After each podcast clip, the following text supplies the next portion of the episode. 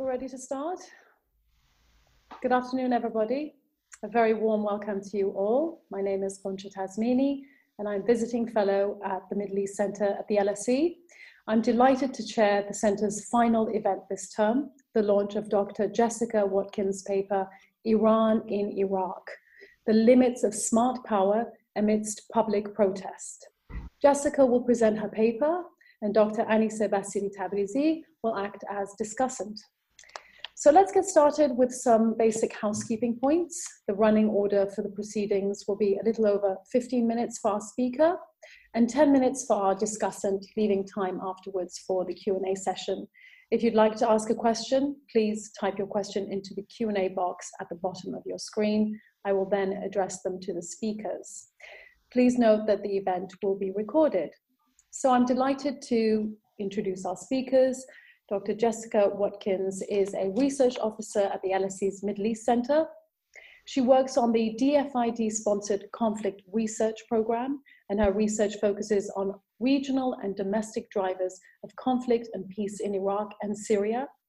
Jessica has a BA from Cambridge University in Arabic and in French. She holds a master's in international relations from the War Studies Department at King's College London and a PhD on civil policing in Jordan, also from the War Studies Department. I'm also pleased to welcome our discussant, Aniseh Bassiri Tabrizi, who is Senior Research Fellow at the International Security Studies Department at RUSI. Her research is concerned with security and geopolitics in the Middle East, with a particular focus on Iran and Iraq's foreign and domestic policies drivers of radicalization, and drones proliferation. She has nearly a decade of experience in international relations and security in the Middle East, working in academia, think tanks, and consultancies, including King's College London, the European Council on Foreign Relations, Oxford Research Group, and various international consultancy firms. So, without keeping you any longer, I'll turn the virtual floor over to Jessica. Uh, thanks very much, Ghoncheh. Um, so I'm going to talk for about 15 minutes. Um, so the paper that I'm launching talks about the main ways that Iran has projected non-coercive influence in Iraq, primarily through forms of cultural outreach since 2003. Um, and it also reflects on how the UK could or should respond to popular Iraqi expressions of anti-Iranian sentiment uh, and these have been particularly prominent since the protest movement began last October. And perhaps against popular expectations, they've continued beyond the US assassinations of Qasem Soleimani and Abu Mahdi al Mohandes in January. Um, so I'll come to some of the findings and the recommendations of the, of the paper shortly. And as a spoiler alert, um, I'm skeptical about the merits of the US or other external actors taking direct military action against Iranian interests in Iraq, except under instruction of the Iraqi government. But I want to just take a minute to reflect on, on the philosophy, if you like, of um, the idea behind smart power in the title of the paper, as it applies to Iranian behavior in Iraq and the wider region, um, and how that connects to US Iran relations. So smart power is a modified version of soft power, and soft power has been a, a, very popular concept over the past 30 years, thanks to Joseph Nye, who used it to refer to how a country gets other countries to want what it wants by attracting them rather than coercing them to obey. And typically, soft power includes public diplomacy and cultural initiatives, but it excludes military action and economic incentives or sanctions. And Nye thought of soft power primarily with reference to the US but it's subsequently been used uh, to analyze state foreign policies globally. Even so, a lot of academics have picked holes in the concept, not least because uh, in practice it's often very difficult to disaggregate coercive from persuasive powers in, in the way that Nye suggested. So, smart power was Nye's sort of new and improved concept, and he used it to refer to combining hard military and soft persuasive powers in foreign policy. Um, and it was a popular catchphrase during the Obama administration. Clearly, I didn't think about smart power primarily applying to Iran, but I use it in this paper because integrating coercive and persuasive and also economic forms of power is exactly what the Islamic Republic does, as a matter of course, in its regional foreign policy, and as a function of extreme pragmatism. Um, the supreme leader has described it as smart power abroad in terms of strategic depth saying that Iran has to use all the capabilities at its disposal. So Iran has been much more effective than the US or the UK in using smart power in Iraq, and that's partly because the Iraqi political system has come to operate through a combination of identity politics and clientelism and violence. And these are currencies that Iran is familiar with. It's partly because military actions conducted by Iranian allied or client groups are often accompanied by a strong sense of religious or otherwise ideological zeal. And it's partly because members or former members of the IRGC uh, and the Ministry of Intelligence play a significant role in many cultural outreach projects abroad, to the extent that it's really quite difficult in some cases to separate cultural outreach from covert intelligence operations or indeed propaganda. And I know that sounds a bit paradoxical, so I'll come back to that. Um, but just to say that the main objection of the international community to Iran's regional foreign policy is that it doesn't play by the rules, such as they are of international politics. It frequently violates the supposedly golden rule of non intervention into the domestic affairs of other states. It conducts diplomacy via private channels as much as through official routes and it isn't bound by the same standards of accountability or of risk tolerance. In that sense, Iran has enjoyed much more freedom of action in Iraq than other states, but it's also playing a different game, I'd argue. Um, so Iran's financial and military capabilities are far smaller than the US, uh, and uh, it's willing, in terms of government at least, to, to settle for achieving much more limited goals in Iraq than the US is. Its overriding objective is to undermine US hegemony there, even if that means backing factions which have collectively fragmented the Iraqi political scene without providing a clear winner for Iran.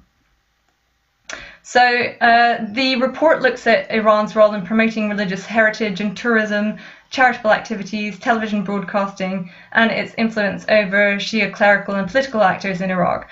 I won't go into detail here, please do take a look at the report.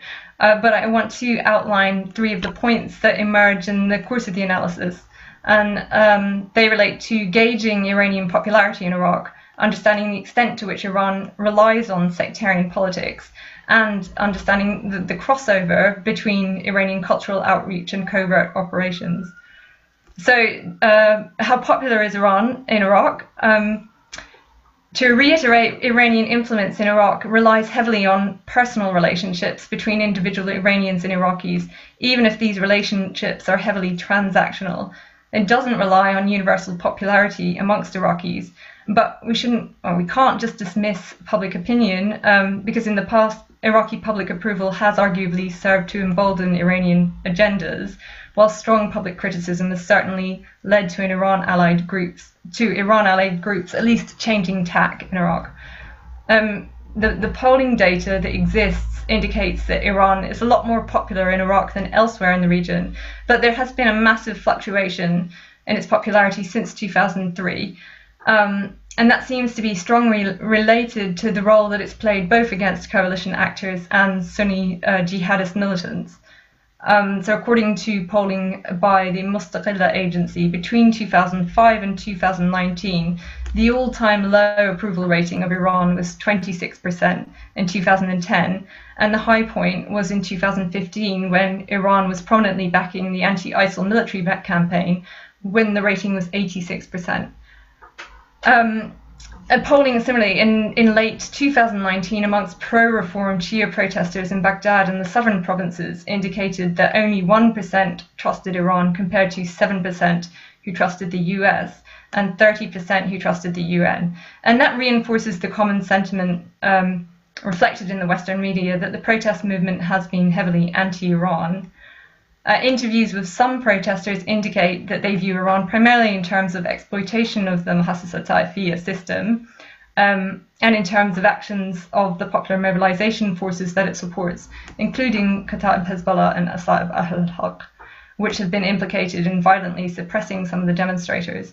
But at the same time, prior to the assassinations of Soleimani and Abu Mahdi, members of those same militias and others also participated in some of the protests. And this was a means of subverting the calls from below, if you like, um, for instance, by complaining that they were also victims of inadequate public services. So the second point addresses um, how much does Iran rely on sectarian politics in its influence gaining strategies in Iraq. Um, the, the, Islamic Republic has always struggled to suppress the reputation that several Arab Sunni regimes have tried to foist on it as being primarily a Shia sectarian ge- geopolitical actor. And that reputation has only grown since the Arab uprisings because of its interventions on the side of loosely categorized Shia actors in Syria as well as Yemen, Bahrain, and Iraq.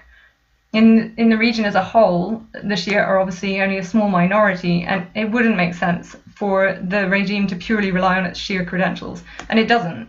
It's pragmatic about how it attempts to build relationships with states and client um, populations. But obviously, in Iraq, it's, it's different in that around 65% of Iraqis identify as Shia, and the two countries have centuries of ties based on uh, pilgrimages to shrines and links between clerical families and seminaries in uh, Najaf and Qom. Clearly, the regime had sought to capitalize on Shiism, for example, by restoring shrines, promoting pilgrimages, offering funding and technical expertise to Shia charities and Shia religious television channels. Um, but Iran has also played a long standing mediation role with the Kurds, and after ISIL's defeat, it's cultivated links with a new generation of Sunni politicians. Even amongst Iraqi Shia, there's little to suggest widespread adherence to Khomeiniist uh, principles of wilayat al-faqih, and um, I would say that Iran has been much more successful tapping into anti US sentiment than in gaining a following for its religious ideology beyond the scope of its core support groups, at least. So um, the last point, the last point relates to how Iran distinguishes between its cultural diplomacy and more covert influence gaining operations. Obviously, Iran has official forms of public diplomacy conducted through the Ministry of Foreign Affairs, and equally, some of the activities conducted through the Ministry of Culture and Islamic Guidance are public. But Iran also works indirectly to promote the cultural outreach capabilities of its varied allied um, state or quasi state groups in the region, um, with the heavy involvement of the IRGC. In Iraq, a number of the Iran backed PMFs have developed charitable and media ring, ring wings. Um, and some of them openly acknowledge Iranian support, but they infer that the relationship is uh, more one of receiving technical expertise and operational guidance as opposed to receiving funds from Iran. And that's certainly the line that Iranian officials are pushing partly probably because they want to maintain a degree of distance from client groups, uh, but mainly because there is so much domestic pressure on the Iranian government not to invest in charitable or indeed military operations abroad at a time when the Iranian economy is suffering so badly. Um, and even Iran's best known charity abroad, the Imam Khomeini Relief Fund, is very cagey about issuing details about its funding structure. And in fact, in Iran, the charity's administrators um, indicate that the funds are all raised locally in Iraq. So there's a kind of uh, catch 22 situation in that charitable diplomacy is potentially a powerful means of developing soft power abroad. And clearly, the Iranian government would want to use charitable activities to that end, but is to some extent gagged by the operating co- conditions and uh, by its own public. So, uh, where does that leave us in terms of recommendations for the UK, and particularly in light of the shifting political scene at the centre of Iraqi politics, and in fact the turbulence in our own foreign policy agendas right now? Um, again, the report raises a number of specific points, um, so please take a look. But I'm going to kind of merge them into two observations slash recommendations. The first is that the US and the UK and other international actors just cannot exercise the same kind of smart power in Iraq as Iran does. And it's not just a question of cultural commonalities, it's that they're not neighbors. They don't offer the same sort of financial perks or bribes that Iran does to get things done. And they've demonstrated that their commitment to Iraq rises and falls, whereas Iran is in Iraq for better or for worse for the long haul, and Iraqis know that. So even if it becomes possible to rein in the influence of certain Iran allied militant groups, and that is a top concern for the new Iraqi government right now. It won't change the fact that Iran has permeated multiple spheres of Iraq's society and um, economy. And I think that's something that the US and the UK have to live with, and they shouldn't be trying to exercise the same kind of influence as Iran does, of course. Uh, but they should definitely be trying to enhance their own forms of smart power. They expect to be a long term, amicable, diplomatic, and business party to Iraq. Um, so for me, that doesn't mean head-on confrontations uh, with Iran in Iraq. That's definitely not in the interests of Iraqis, and I don't think it's in the interests of the UK or the US either. It means pursuing strategies that weaken the basis for Iran-backed military activities uh, in Iraq. So investment in the private sector, investment in youth employment schemes, youth leadership programs, local policing, um, magnifying the voice of protesters, and if possible, trying to assist their efforts to politically organize. But it, it also means developing long lasting interpersonal relationships with Iraqis, not just at the level of national government, but at the much more local societal level. Because I think that we haven't given enough recognition to the value of relationships between individuals and foreign policy in Iraq recently. So, um, as a final point, uh, what about the option of taking military action on Iraq, in Iran, or Iranian interests in Iraq? Um, so now that the dust has settled a bit on the assassinations of Soleimani and Abu Mahdi, um, I guess when it happened back in January, my gut, gut, instinct was that it was likely to have the opposite effect to that intended, i.e., it would completely discredit the US in Iraq, um, it would crush the protest movement entirely, and um, make it an act of national treachery almost to oppose Iran. In fact, the assassinations certainly did contribute to additional Iraqi pressure on, on the US to withdraw troops, and they do now seem to be doing that. Uh, and it also subdued the protests. Um, although, and actually, this probably has more to do with COVID restrictions um, than the PMF crackdowns on the protesters, but the demonstrators have proven much more resilient than I guess I would have anticipated and much more courageous. Um, as for taking Soleimani and Abu Mahdi out of the picture, it has certainly changed things. And I, my view, they weren't just implementers. They both had built up extensive networks of personal relations in Iran and Iraq over the course of decades. And by all accounts, they were both um, charismatic. They commanded a lot of respect um, with thousands of young militant Shia Iraqis.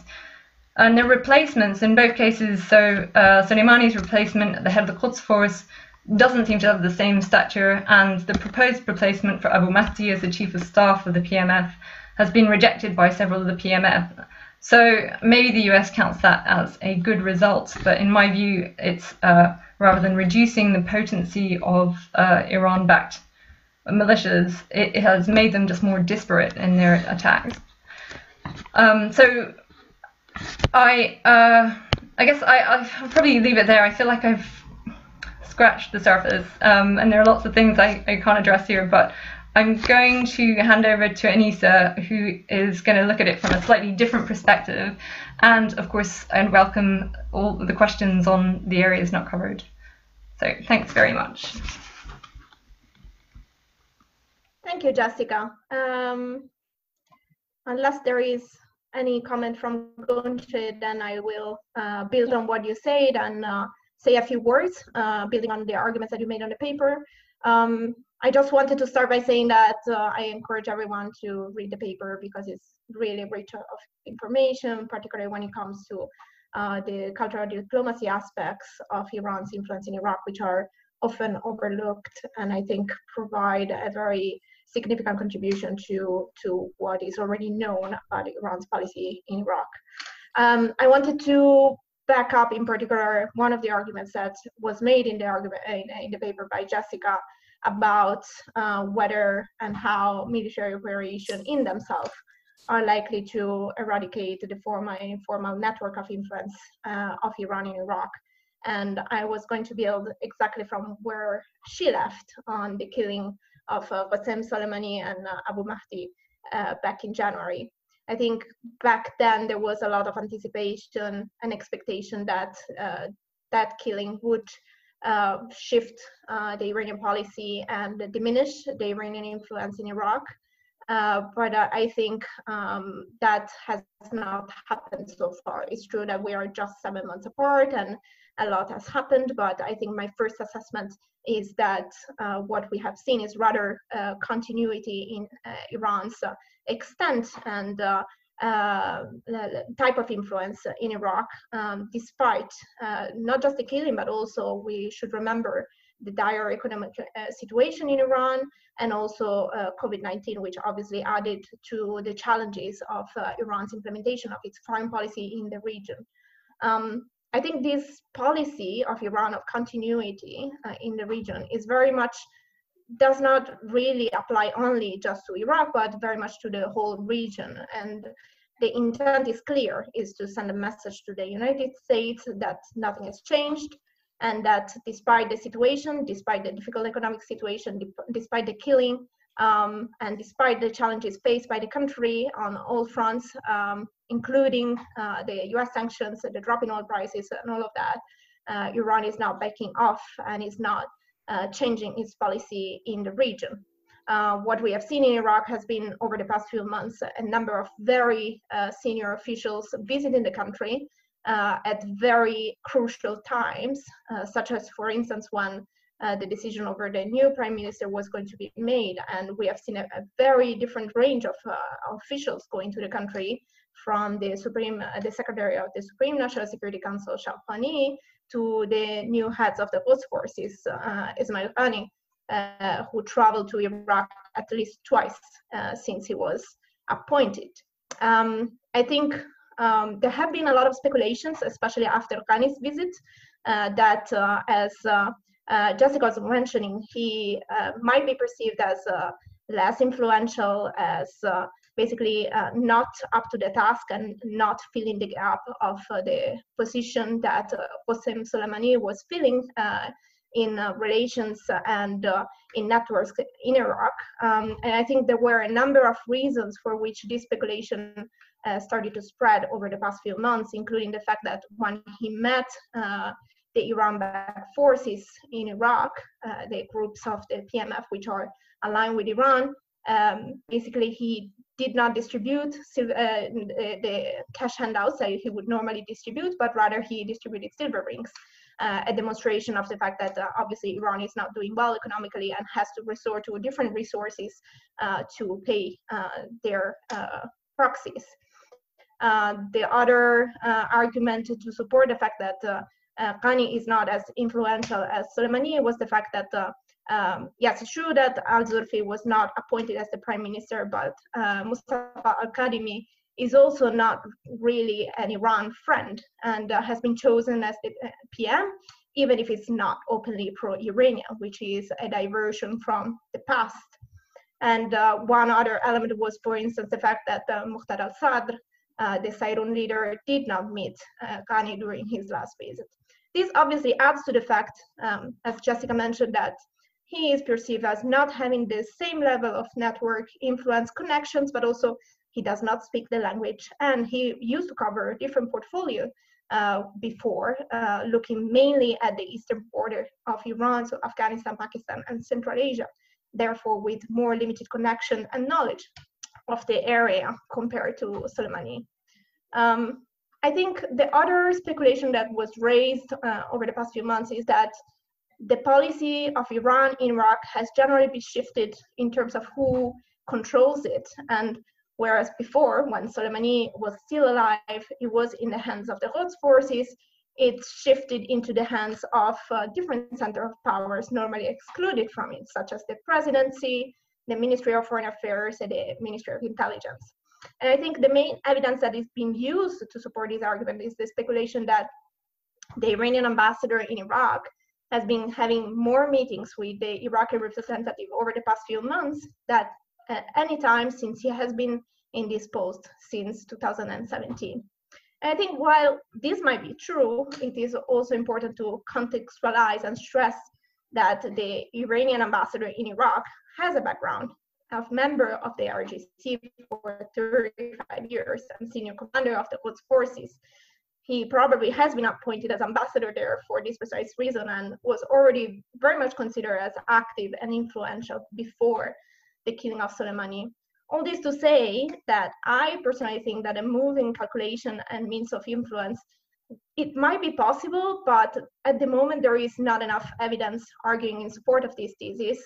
Uh, rather, I think the argument of continuity in Iran's foreign policy in Iraq, as well as in the rest of the region, seems to be the strongest. Um, just one final thought about what uh, might actually change Iran's calculation in Iran. I think again this builds on some of the points that Jessica made in the paper.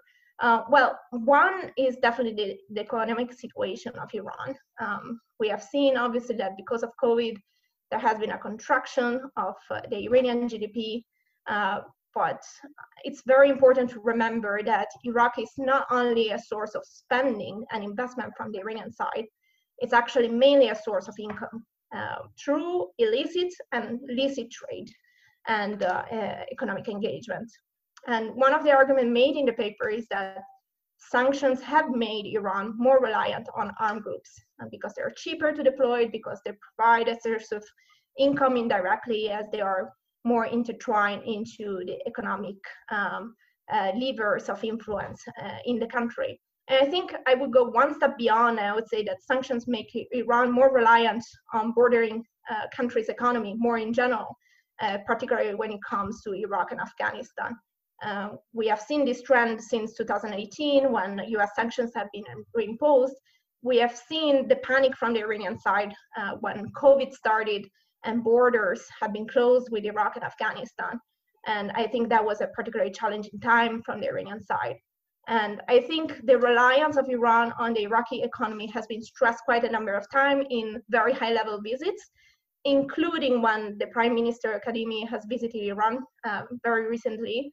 And the discussion very much focused on bilateral trade, stressing once again the goal of the two countries to reach the 20, uh, 20 billion uh, dollars bilateral trade, uh, which is, I think, up uh, from the 12 billion, which is currently the figure. And the discussion, even if security and COVID and all of that was present, was obviously very much focused on trade and the need for that to, to improve. Um, so I guess my point on this front is that the more reliant Iran is on trade and income from Iraq, the more likely it is uh, to prioritize this as a file, even if and when it is stretched because of the dire economic situation. So I think that is going to be uh, a factor in affecting the Iranian policy in the country. The second element, which uh, does not come as a surprise, of course, is the US policy towards Iran. Uh, we have an electoral campaign, uh, I think, in the US right now, despite uh, Trump's tweet this afternoon. Uh, and there is a tendency from the Iranian side to now muddle through until November uh, to see what happens with the elections and to uh, make a new assessment of the options available thereafter when it comes to uh, their strategy, depending on what uh, happens with the US policy in the Middle East and towards Iran in general. So I think uh, that will reflect very much on the Iranian calculation. And obviously, much will also depend on the uh, outcome of this strategic dialogue and more generally on ties between Iraq and the United States as a result of Kadhimi's policy, uh, which obviously is going to be an important factor to watch.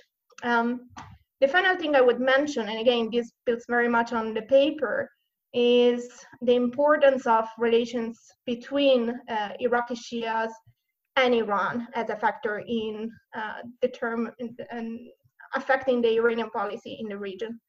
Um, we have seen after the killing of uh, Abu uh, Mahdi al-Muhandis um, that uh, there has been a, a, complication in terms of cohesion, command and control, competition within PMF units, uh, and obviously the disconnect between the shrine units and the other units. Um, and I think this is something that needs to be watched moving forward in terms of what of what it means in terms of legitimacy of the PMF, uh, uh, given that so much of the legitimacy was due not only to the fact that they were fighting against uh, Daesh, but also because of the fatwa that was issued and the support that was uh, given by Sistani. So I think that would be something to watch, and depending on what happens on that front, um, the Iranian influence and strength uh, with regard to the PMF groups might increase or diminish over the next few months or years. Um, and it's something that I think it's very uh, unpredictable at the moment. Uh, the other element, obviously, in this sense, is that the more uh, Iran might see uh, the legitimacy weaken when it comes to the armed groups, the more they might wish to see uh, and deploy tools to improve their legitimacy, such, such as, for instance, uh, the re-emergence of Daesh as a justification or argument to uh, be present there, to support these groups, or even uh, more recently, as we have seen, the provision of services or the health crisis uh, uh, caused by COVID-19. So I think this is going to be something that Iran is going to be um, doing more, uh, especially if the legitimacy of the PMF is going to be widening. Um, the last point is obviously the concern from the Iranian elites on the weakened uh, aspects of the soft power. So uh, what Jessica was mentioning in terms of favorable uh, views towards Iran is something that the Iranians are watching very carefully, and it's concerning from their point of view. And jumping down from 70% of uh, favorable views in 2016 to something like 15% uh, in 2019 is definitely not something that the Iranians were anticipating or uh, they are not really happy about it. Um, the, the question is how they are going to tackle this issue. And I think it's probably, I would argue that this is probably the most challenging uh, task from the Iranian side. Um, the, when we talk about smart power, I think uh, the hard power and the, uh, the, the, ways in which Iran has been able to maintain its influence uh, on that front have been easier, whereas uh, we could argue that on the soft power, it has probably uh, failed so far. So whether it's it's going to be managed um, in a different way moving forward is a is a question is an important question to to raise, and whether they will succeed in uh, in uh, also uh, addressing the weak soft power that they have in Iraq is also something that needs to be monitored uh, moving forward. I'm conscious there is much more to say, uh, but I will stop here and happy to expand at any point during the Q&A. Uh, over to you, Ghoncheh. Thank you so much, Aniseh, for building on some of Jess's uh, arguments. And thank you, Jess, for walking us through um, your paper. I'll now turn over to the questions, but before I do, I will take advantage of my chairing privileges by asking the first question. Um, and this is a question for Aniseh, but uh, Jessica's also uh, mentioned some of these uh, points in her paper. Um, the effect of sanctions on Iran's involvement uh, in Iraq. Um, over the past two years, Iran has had to scale back financially. Um, but Jessica mentions that the sanctions have increased Iran's incentives to support its allied paramilitary partners. Do you think that if there were a significant change in US policy toward Iran, for example, jettisoning the maximum pressure campaign, do you think it would change uh, Iran's regional strategy and its transnational entanglements, or do you think that this security doctrines um, to ingrain, to um, institutionalized, to, to alter just over, a, for example, if we consider the US elections coming up and a possible change in direction? Thanks, Gunchim. Um, it's a great question. I think I think from my perspective, the reliance of Iran on uh, proxies and more general on non-conventional capabilities is deep-rooted. Uh, is part of its forward defense policy and strategy, uh, has been maintained for years and has not been just raised now that we are talking about maximum pressure campaign. So it's very difficult to say that with the uh, you know, unraveling of the maximum pressure campaign, we would see uh, a weakening of the Iranian support towards this group. However, I think what we have seen since especially May 2019 has been an intensification of reliance in terms of operations uh, from the Iranian side from these groups. Uh, one reason is obviously the plausible deniability that Iran uses in these uh, occasions. Uh, everybody talks about the fact that neither side, nor the US nor Iran, wants an open confrontation, and therefore these kind of tools uh, are the best that Iran can use to both uh, target uh, the intended uh, actor, but also at the same time uh, diminish the risk of an open confrontation.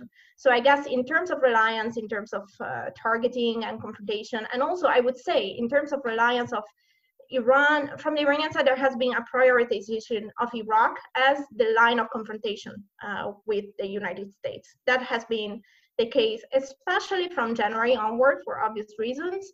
But already we have seen since August 2019, besides what was happening in the Gulf, Iraq was really the, has been really the front line of the confrontation with the United States. I think we would see a kind of uh, line of confrontation anymore. So we would be still talking about uh, reliance on proxies. We would still uh, be talking about strong connections with PMF groups, uh, which have been Iran-backed since uh, 2006, 2007, um, and especially since 2013-14 with the uh, fight against Daesh. But I think in terms of use of these groups uh, to confront the United States, I think that has been a phenomenon that has been particularly acute over the, the past few months. I hope that addresses the question. Thank you very much. That does. Thank you. So I'll turn to the first question here. Um, either one can answer it. It depends on um, whoever's more comfortable. How weary is Iran, in your opinion, of Shia militant groups in Iraq outside of the PMU network in terms of their ability to undermine the PMU's hard won state actor status?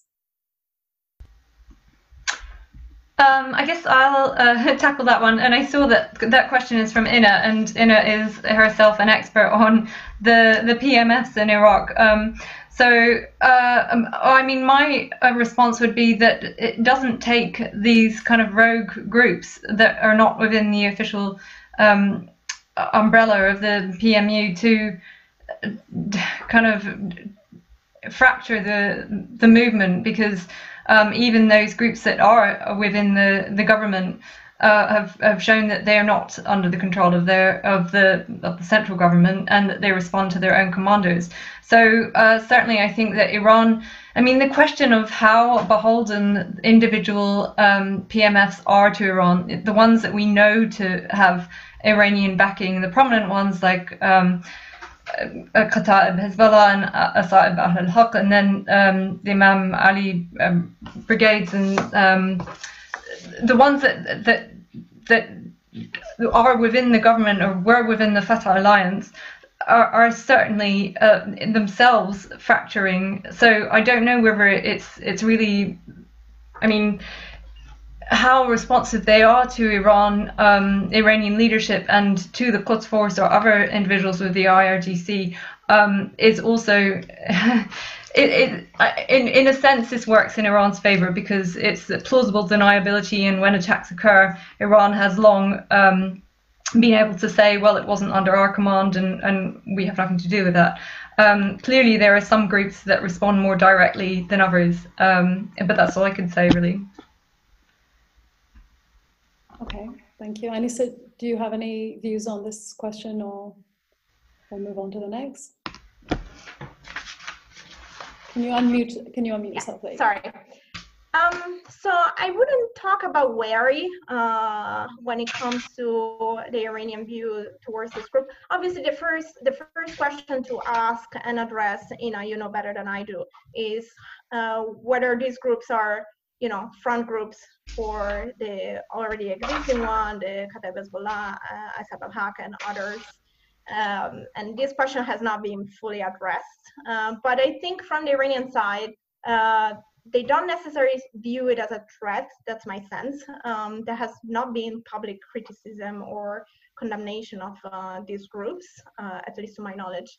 Um, it's true that, as I said before, Iran does not want an open confrontation with the United States. It wants to target the US interest to increase its leverage in the negotiation stage, especially uh, following November 2020.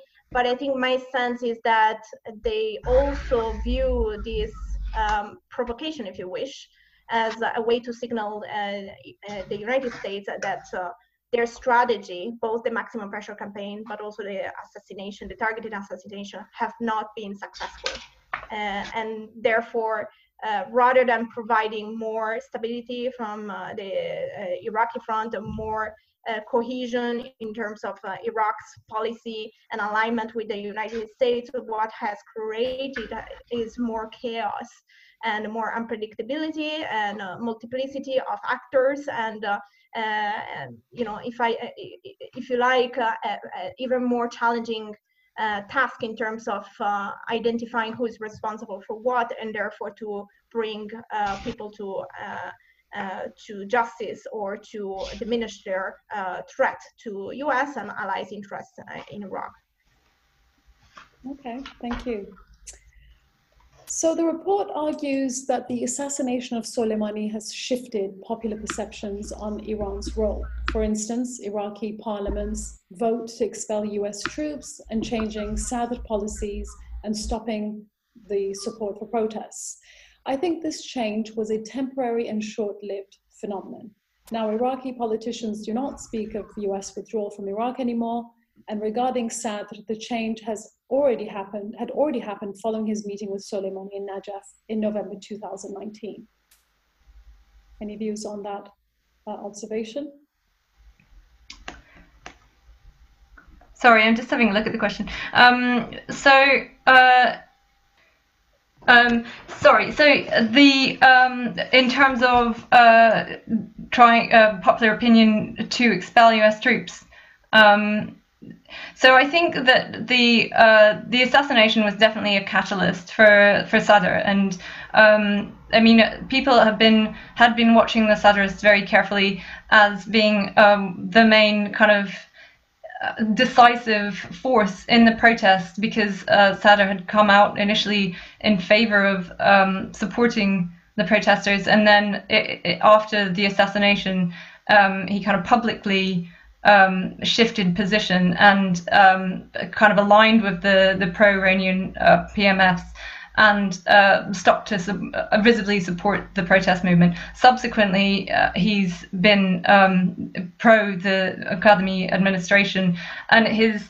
I mean, so th- there was some in- insight at the time that perhaps Sadr's um, withdrawal of support for the protest movement risked making him an irrelevant political force in Iraq. And I think that is, he has always been so um, erratic in his um, in his political current, or but he certainly hasn't lost relevance. And I mean, I think that uh, recently we've seen the renewed protests in Sadr City, um, and that is interesting because uh, they're complaining about poor services and um, uh, and uh, some of them are complaining about Iran as well, uh, whilst Sadr himself is backing uh, the Kadhimi administration. So I don't, uh, I mean, it may have been that he had already. Um, he had already uh, discussed a, a, change of position, but I certainly think that the assassinations were a catalyst for his public change of position. Um, yeah, sorry, I don't know if I've addressed all the. Okay. The um, we'll move on to the next question. Um, any thoughts on the assassination of Hisham al Hashimi and its implications, reverberations? Has it had an impact on the Iraqi public opinion toward Iran? Yeah, um, yeah, I find this, as many people do, I find this extremely painful to talk about. And uh, he, he, um, yeah, it's a kind of personal note. I didn't really know him. I only, I met him once. I, I interviewed him. Um, as everybody has said, he was extremely generous with his time to outsiders. He lived it. He he was incredibly courageous, and um, he was the kind of person that Iraq needs to bring the changes that Iraq needs. Um, uh, in terms of how it's impacted on Iraqi public opinion. So again, like I spoke about the polls, and it, it's valuable looking at polls. I don't think he Hisham al Hashimi was very well known within the circle that he operated, and he had a lot of followers amongst the protesters. But the protesters themselves are a diverse bunch, and they include um, some who are Sadrists who are kind of ambivalent on. Uh, you know, some who are very anti-U.S., some who are pro-Iranian, and and uh, and so like within the protest movement alone, I'm not sure that uh, that all of them have been uh, impacted by Hisham's death, um, and certainly within the wider public. I don't know really. I, I, mean, my suspicion is that it may not have made as much difference as it really should have done, um, because he was an inspirational person. So. Thank you, Jess. Um, Next question is about the Hikma group. Um, how do you think, what do you think about the relationship between the Hikma group led by Ammar Hakim and Iran? Does Iran consider Ammar as a potential agent for Iran? So I think so. Again, this kind of strays into the realm of intelligence that I don't have, but I think that since um, Ammar, uh, you know, the the background of the the movement, SCIRI ISCI um, is in Iran. You know, it was the original party. Um, through the Iraqi party through which um, Iraqi activism grew in, in opposition. Um, obviously, subsequently, Ammar made the conscious decision to break away from SCIRI and to, to found, found his own movement.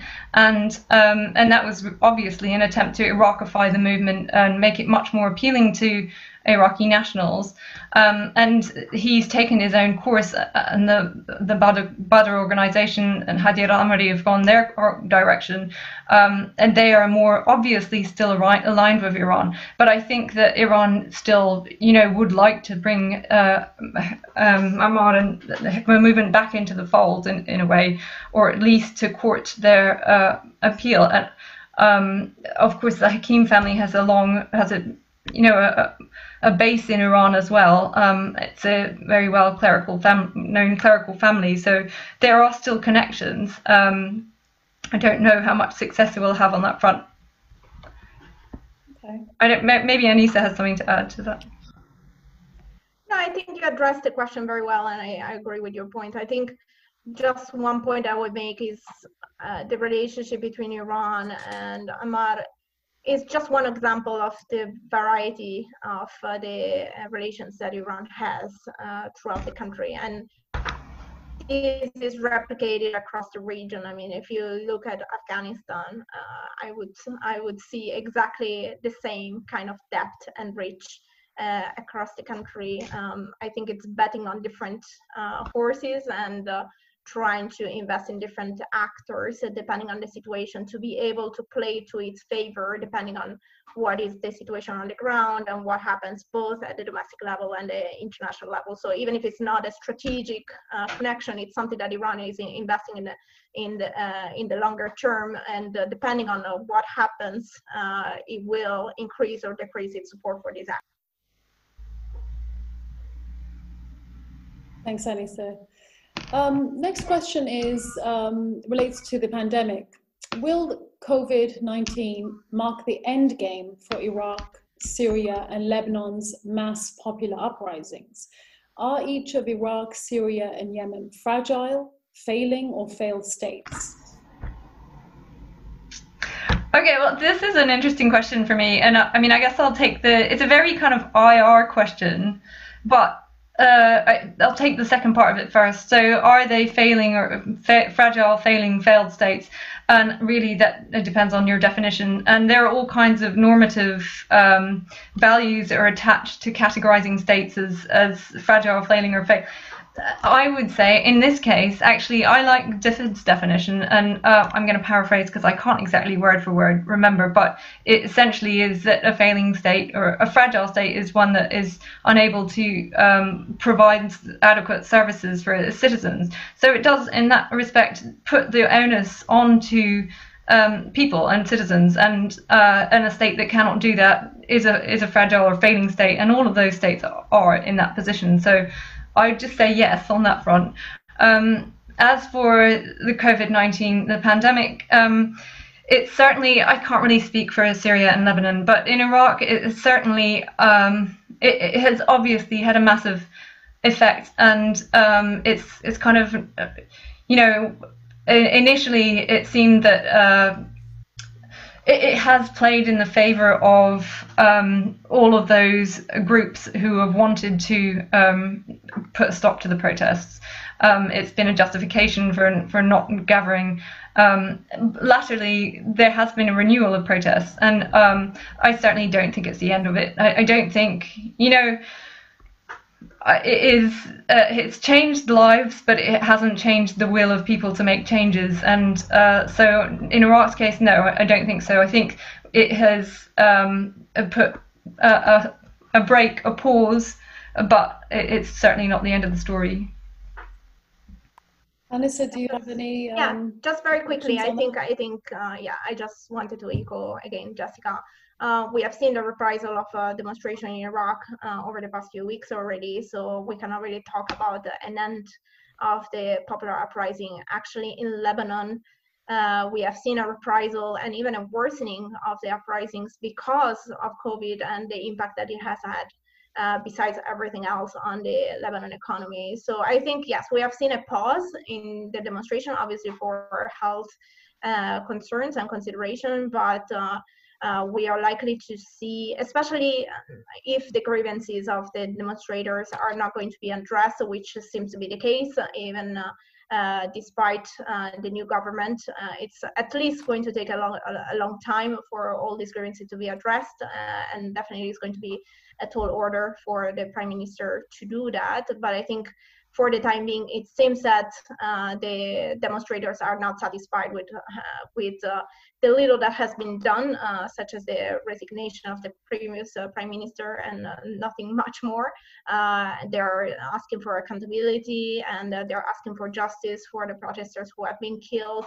Um, I think all of this is building up further rather than disappearing. So I don't think that the uh, the unhappiness and discontent towards uh, the government and the public uh, authorities is is gone away, and I think it's just going to be uh, further increase actually. I actually, I just wanted to come back to um, one of the previous questions that I didn't fully answer. But so there was a comment that um, the uh, Iraqi politicians aren't talking about U.S. withdrawal from Iraq anymore. Um, I mean, I don't know if that is true. Uh, in that um, the US is currently engaged in discussions on on the drawdown of troops, and mean, it's not clear exactly how many people actually have uh, left, how many troops have draw, withdrawn. So I think that at the beginning of the year there were like 5,200.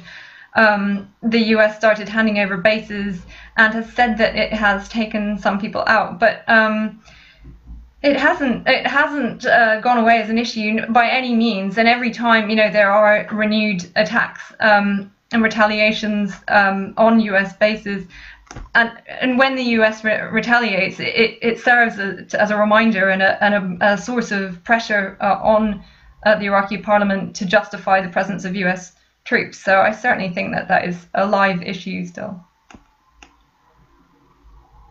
Thanks, Jessica. Um, I have another question, and it reminds me of a, an article that I read uh, this morning in the uh, New York Times. Um, I'll read the question first. Um, I don't know if you've read the article or not. It's called Inside the Iraqi Kleptocracy, and it's by Robert F. Worth. Um, and it sort of uh, touches on some of the points in this question. Um, so the question is that there are 45 private and Islamic banks in Iraq, and the Iraqi central bank is selling dollars uh, to these, which are ultimately siphoned off and used by Iran via Lebanon.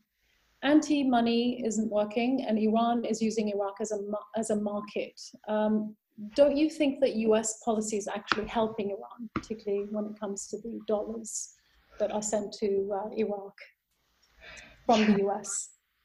That's yes, a really interesting question observation, and I think you know in this this is my caveat in this report. Um, I didn't look at the, the, kind of the economic side of it so much.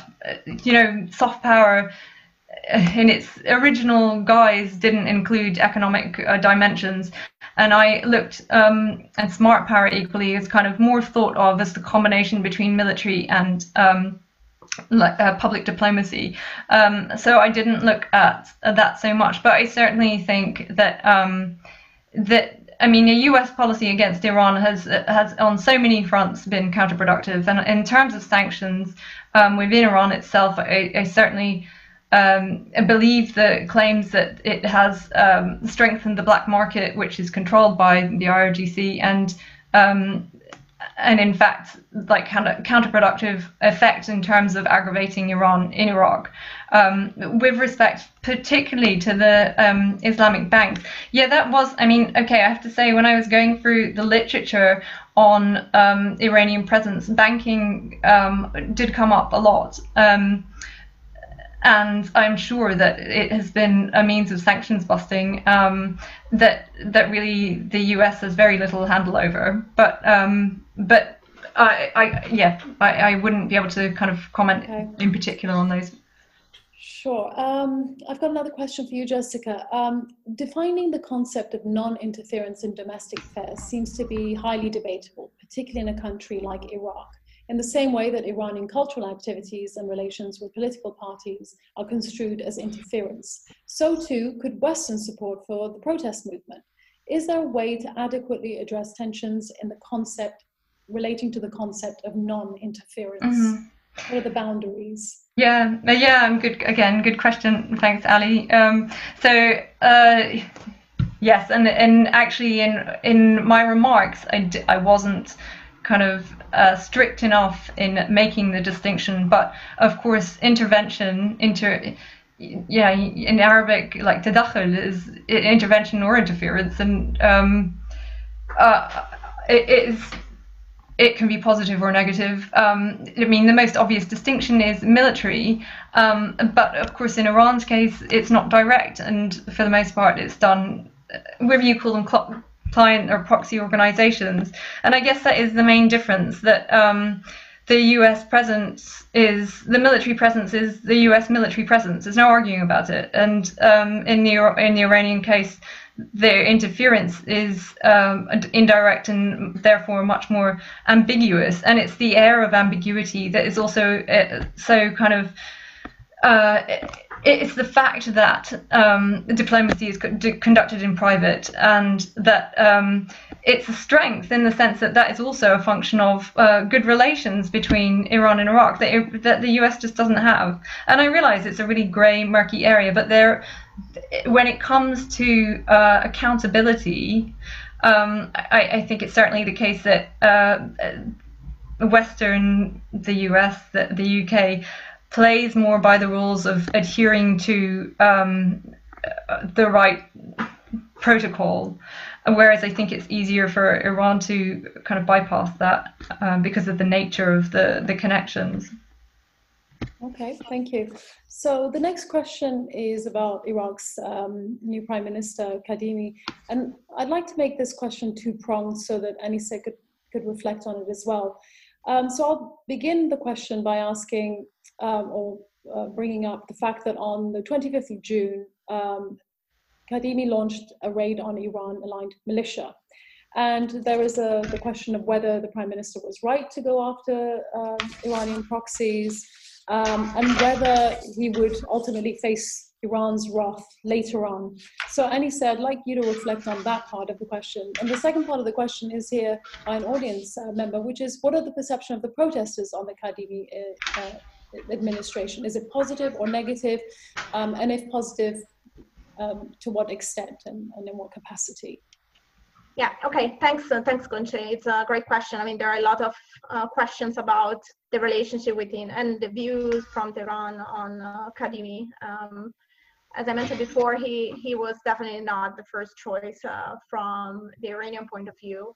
But I, I, I think that it's still perceived as he could represent an opportunity from Tehran. He is viewed as someone that is very experienced in the game of balance of power and could have the potential to ease US-Iran competition in Iraq or even maybe to be a mediator between the two sides. Uh, obviously, as I mentioned before, lots will depend on what his policy will actually be, uh, the outcome of the strategic dialogue, and also especially, uh, which is hinting to the point that you made on the right, uh, right on uh, the uh, um, uh, members on what he's going to do when he's talking about the unity of security forces, uh, but it's not clear how he's going to go about it. Uh, I think for now he has been trying to balance his uh, his attempt to to um, not antagonize the PMF. He visited the headquarters. he's basically wanted to send a message that he's not going to undermine it but obviously the right, uh, you know, sent a clear message also to the Iranians, uh, but also especially to the United States that it's not gonna accept um, the confrontation and the attacks conducted by groups as, such as uh, Hezbollah on US interests and personnel. So I think much will depend in the end as the outcome represented uh, a win solution from the Iranian side. Uh, in the end, I think uh, the Iranians really didn't um, uh, shift into a negative perception towards Kadhimi because of that. As we have seen, there has been a visit from him uh, in Iran. He has met with uh, different uh, officials, including the supreme leader. Uh, so I think that is already a sign that Iran is not really shutting the door to the prime minister. Um, but I think it, you know, it's definitely a complicated relations, and much will depend on uh, the prime minister ability to play a balancing role between the United States and Iran, and how he's going to go about it. Okay, great, thank you. And and Jess, um, what is the perception of the protesters on uh? Yeah, I mean, so I would not claim to talk on behalf of the protesters, but um, I mean, actually, uh, just as an insight, we had a um, event uh, last week in which we had some participation of, from protesters from different sides of um, the spectrum, and that, that, I mean, it really reflected that it is it, it, it is a disparate movement. You know, there are some common or broadly common goals, um, and the anti-Iranian sentiment is certainly um, one one of the prominent ones. But as for the Kadhimi administration, I mean, I still think that like a lot of the demonstrators are not really overly political, or, or I mean, there is a political move. It's a political expression, but they're not politically organized, and they really are still very opposed to kind of engaging in any way in the political system, and that's their strength and their weakness. I mean, they have being able to impact on uh, the the kind of which candidates are acceptable for the the prime minister. But they really you know even though so the um and the Zurfi the previous candidate was kept complaining you know that he's trying to bring these protesters on board and they're having none of it. And the protesters are like well we don't want to be part of this corrupt system because we know how it goes. You know you're drawn in and now and then you're you, you know you're co-opted in one way or the other and it's kind of impossible to escape from it. So, I mean, I think that's reflected in, in a lot of the responses amongst protesters to Kadhimi, and it, it's not a personal objection. Um, it's more a comment on the fact that he doesn't. I mean, how can he? They say um, possibly break down this system. Um, I mean, he's still he is in as much as it's possible to say that he's in his honeymoon period, I mean, it kind of sounds ridiculous in the Iraqi context, but um, I mean, it's still uh, all across the board. The protesters, the US, Iran, Saudi Arabia, everybody is still waiting kind of to see how it comes down. You know, they're sussing out their positions, trying to figure out who is actually going to back him at the end of the day, um, what he can really enforce. Um, and I think that if it seems that he can enforce what he's trying to do, then he will get more support from a chunk of the protesters. Okay, great, thank you. And the last question is about Iraqi Kurdistan. Um, an important part of Iraq, uh, the KRG plays a significant role in Iraqi politics with specific foreign policy, uh, with a specific foreign policy agenda. But the report um, doesn't have any recommendations specifically about the Kurds and the regional government. Is that something to be explored or something that you'd like to reflect on? Yeah. Um, okay. Well, yes. I'm sorry. Topic, but it's a separate theme. Yeah. Do you think I, that yeah, intertwines so, in any way? I do think so. I mean, I did mention that um, it's certainly the case that the the KRG is a vital part of Iraq, and it wasn't supposed to be a slight in any way. It was more a reflection of the fact that it was uh, supposed to be a six thousand word report. In fact, it was more like seven thousand, and um, it was more the uh, a case of. Um, so obviously Iran has played a long-standing mediation role between the uh, the KDP and the PUK, and um, you know is kind of has a stronger link with the PUK, and the, and lately uh, uh, I understand that the, the the debate has been kind of how do the Kurds negotiate pressure on them to uh, reduce trade with with Iran, but it didn't in terms of cultural influence. It, it did the kind of the gist of the report was more like looking at how cultural influence and identity politics um, are expressed by Iran in, in Iraq, and um, it tended to focus on uh, Shia cultural outlets. So uh, yeah, that's the honest answer. Okay, uh, great. So I think um, we're pretty much done. Um, I, unless Aniseh if you have any closing remarks or Jessica, if you're good, um, I'd like to thank uh, the speakers. I'd like to thank the audience uh, members for their questions.